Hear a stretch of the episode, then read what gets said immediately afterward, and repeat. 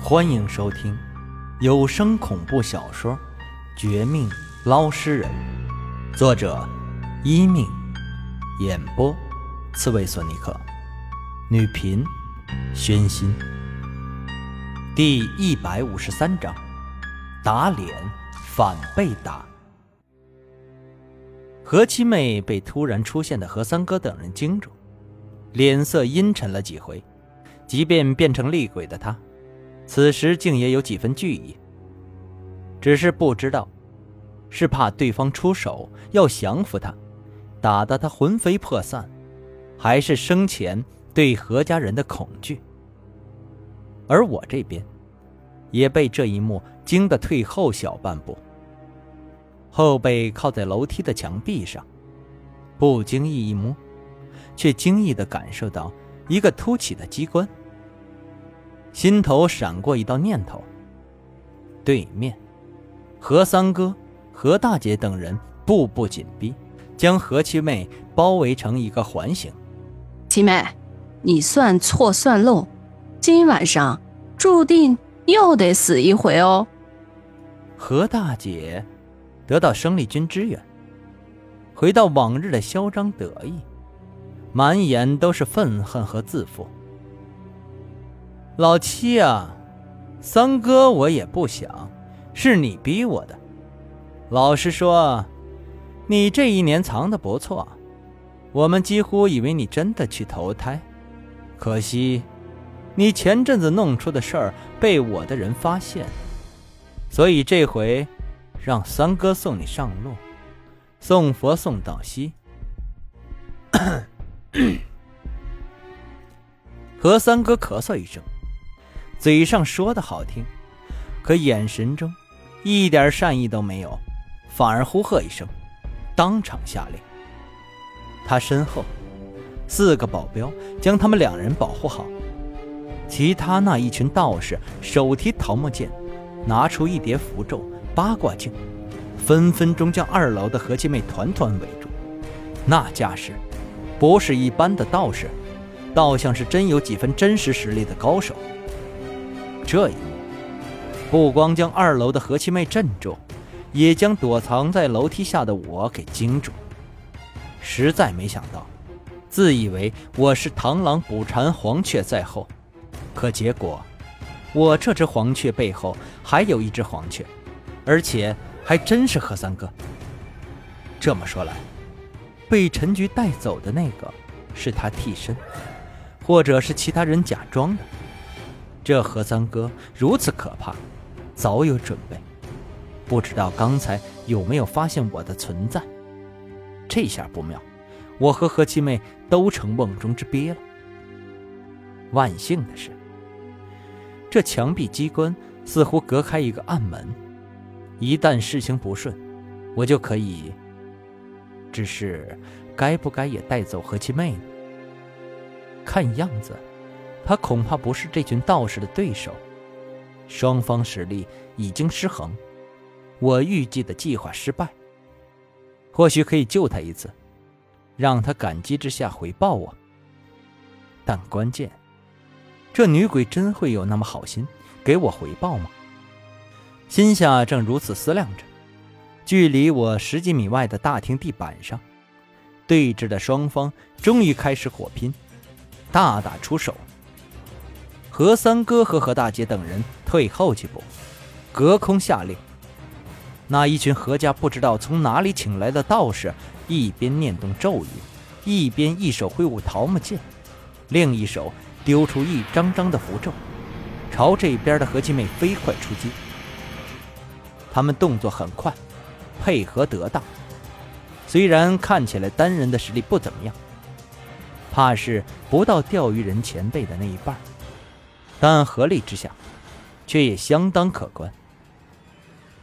只见道道金光，红光闪烁，一张张符咒砸过去，配合道士们的咒语，竟形成一条条光芒刺眼的绳索，在虚空中，将已成为厉鬼的何七妹锁住，还步步紧逼，一步步要她被套住。这形势恶劣到极点。这手法，连我也不得不承认，要是我有这么些道士配合，这两个月哪里需要找那么多人帮忙，也不需要经历那么多辛苦和惨痛。他们出手极其狠辣，之前还害死很多人的何七妹，一转眼却成了新的受害者。虽然他怒吼一声，不断拼上身上的阴气鬼气。去冲撞那些符咒光芒结成的绳索，但终究是正邪不两立。再可怕的厉鬼，遇到克制他的符咒和咒语，都要吃瘪。更何况，在他激战反抗时，道士们手上嘴上不停，自早有准备，一点不肯放松，念咒急速，如唐僧在世。虽不是用紧箍咒驯化孙悟空那么牛，但何七妹也不见得能和齐天大圣比。符咒更是不要钱的使劲丢。第一波的红光、金光被何七妹冲破，道士们也不吭声。接着就丢出第二波、第三波，乃至于更多的符咒，从金光的定身符，红光的降魔符。到白光的三清清心符，黑光的元光咒，再到紫光的东极中天紫微符，黄光的大力金刚辟邪咒等等，不一而足。这期间，双方激斗的仿佛网游里的特效，光彩夺目，色彩斑斓。现场桌椅板凳竟然还能保存完好，看得我都头晕目眩。也被两伙人交战的气流再度震退。要不是之前就藏在楼梯下，避开他们的视线，别的不说，就冲我在现场偷窥这一点，铁定被何三哥和何七妹双方都视为仇敌，一顿痛打的。但现在嘛，既然可以从容观战，又何乐而不为呢？再说了。何三哥和何大姐这次配合的打脸，的确打到何七妹。何七妹纵然继续嚣张、怒吼，发动身上的阴气鬼气，幻化出条条黑手，拼死和几个道士交战，但已经渐渐露出败相。厉鬼，从根本上绝不可能是佛门高僧、道家道士的对手的，除非真正怨气极大。凝聚强大的阴气鬼气之力，比如之前我遇到的那个鬼婴母亲，连秦老八都吃大亏，为我们而牺牲，连钓鱼人前辈和廖明雪都不敢单挑，保证胜负。但有个前提，必须最少是鬼将级以上才行。一般的厉鬼再牛逼。无非是比普通厉鬼的阴气鬼气浓重一些，力气大，速度快，这也没什么稀罕。只有到了鬼将之后，鬼魂的实力才有实质性的变化，突破性进展。可惜了呀，何七妹呀，何七妹，你生前那么被何家人坑害，死后专门坑害其他人，结果呢，到头来还是被何家人打脸。你的三哥大姐对你的弱点掌握的比谁都精准。你这一次不是送死，胜似送死啊！叫我说什么好呢？算了，看在同为一条船，都要查出真相，对付何家上下恶心的人的份上，哥就破例救你一次。你别忘报恩，但也别记仇，乱打人就好。眼瞅着那几个道士的优势越来越大，外面的天色也快天亮，何七妹这边更是难以招架，一身阴气鬼气被削弱最少三分之一，再没有之前的厉害。